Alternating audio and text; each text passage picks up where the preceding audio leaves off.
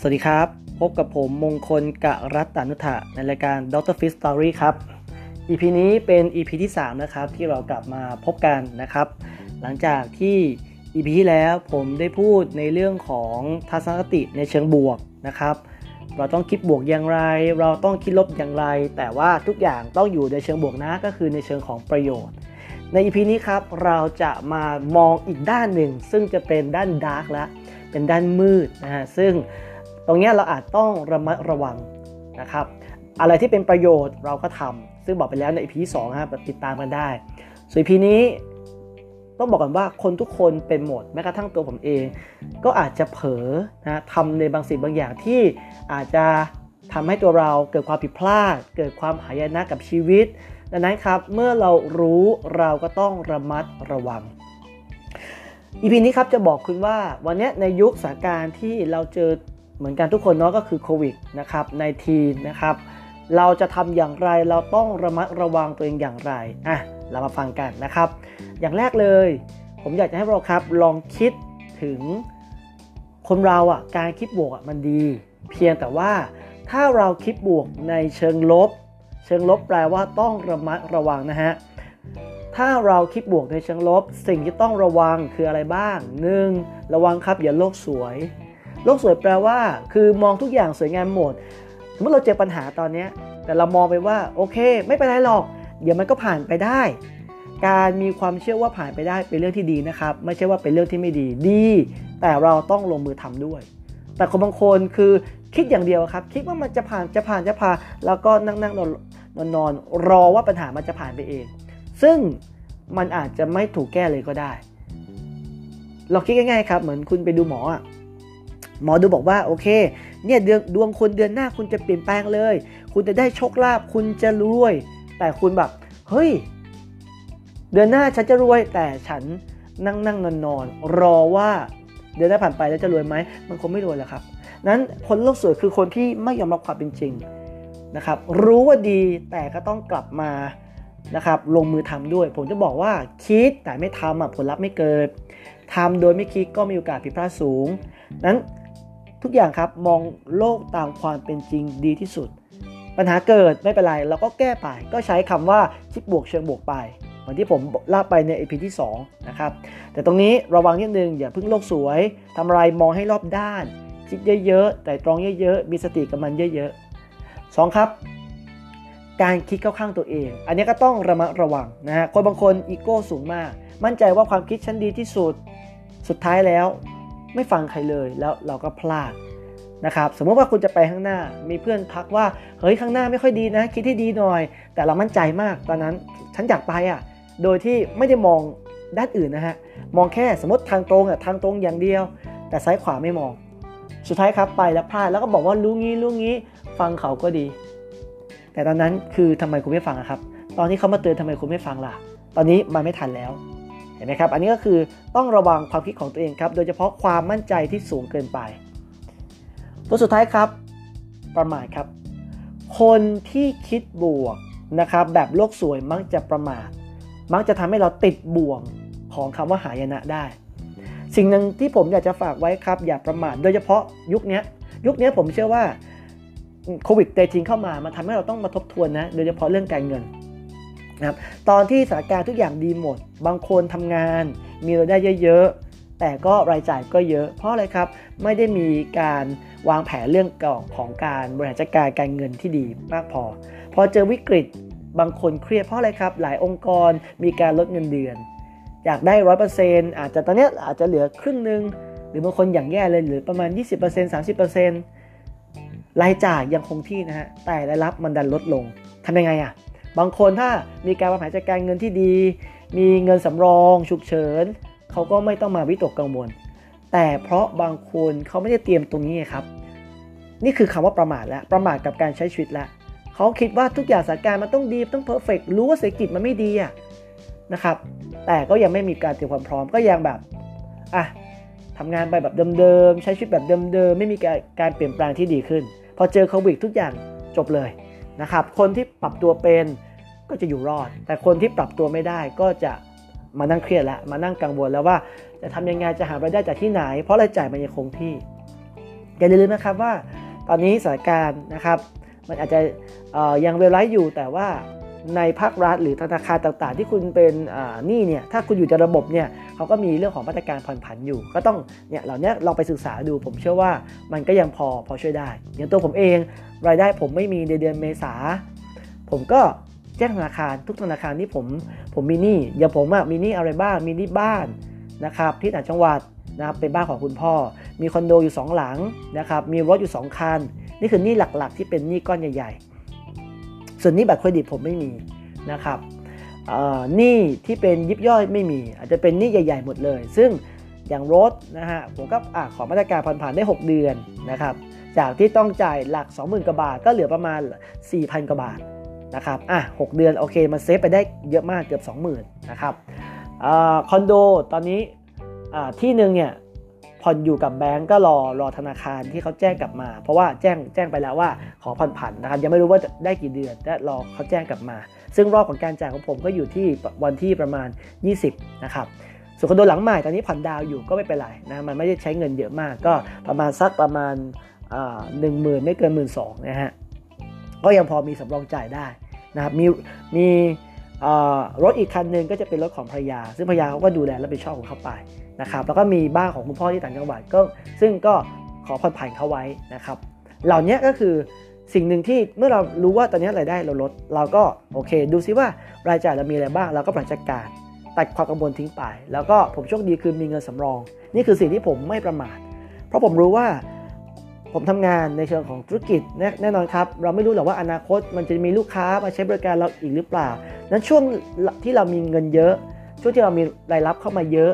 ผมก็บริการเงินก็คือแบ่งเงินออกไปหนึ่งมีทั้งเงินสำรองในบริษัท ที่เป็นกระแสเงินสดแคฟโฟ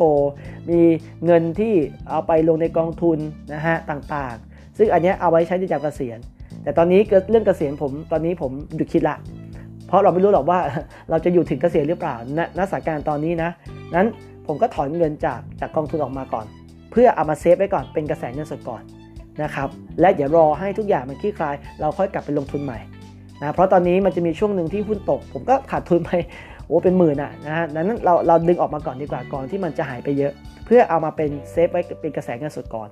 นะครับเหล่านี้เราต้องกลับมาดูครับว่า ถ้าเรามีการบริหารจัดการเรื่องของการเงินที่ดี เราไม่ประมาทการใช้ชีวิต เงินเป็นเรื่องสำคัญนะฮะแต่ถามว่าสำคัญที่สุดไหมคงไม่เดี๋ยวบางเรื่อง เพราะบางเรื่องเงินซื้อไม่ได้ แต่ในสถานการณ์ที่ฉุกเฉินที่ต้องใช้เงินเงินยังเป็นปัจจัยที่สำคัญอยู่นะครับถ้าเป็นสถานการณ์ปกติ เวลาผมไปบรรยายตามองค์กรต่างๆนะครับในระส่วนของการคิดเชิงบวก ผมมักจะสอนในประเด็นนี้ว่า คุณอย่าประมาทเรื่องการเงินนะ คุณลองคิดถึงวัยเกษียณนะ ถ้าคุณเกษียณคุณต้องหยุดทำงานนะครับ คุณต้องมีชีวิตต่อไปเนี่ยอีปีไม่รู้อะสมมติคุณเกษียณ60 คุณบอกว่าอะคุณ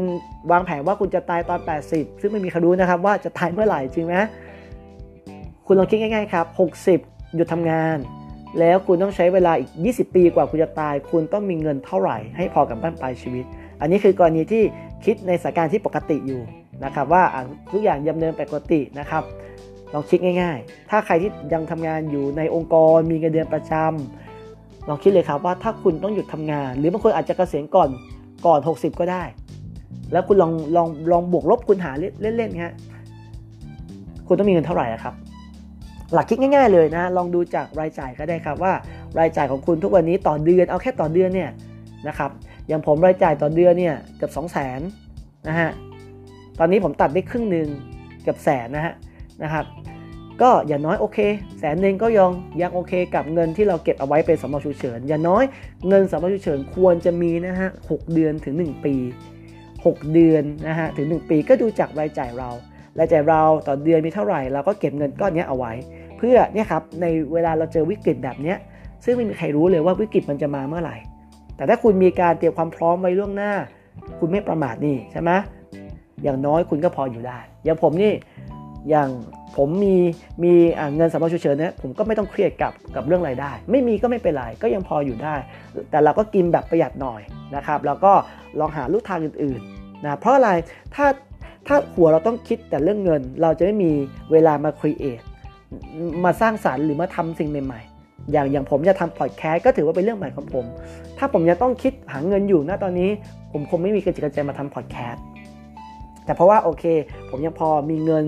นะครับเพื่อเอามาจุนเจือตัวเองได้นะอย่างน้อยเดือน 2 เดือน 3 เดือนยังพออยู่ได้สบายๆเหล่านี้ก็คือสิ่งที่เราต้องไม่ประมาทละนะครับนั้นผมฝากประเด็นนี้ไว้นะฮะสิ่งหนึ่งที่คุณไม่สามารถ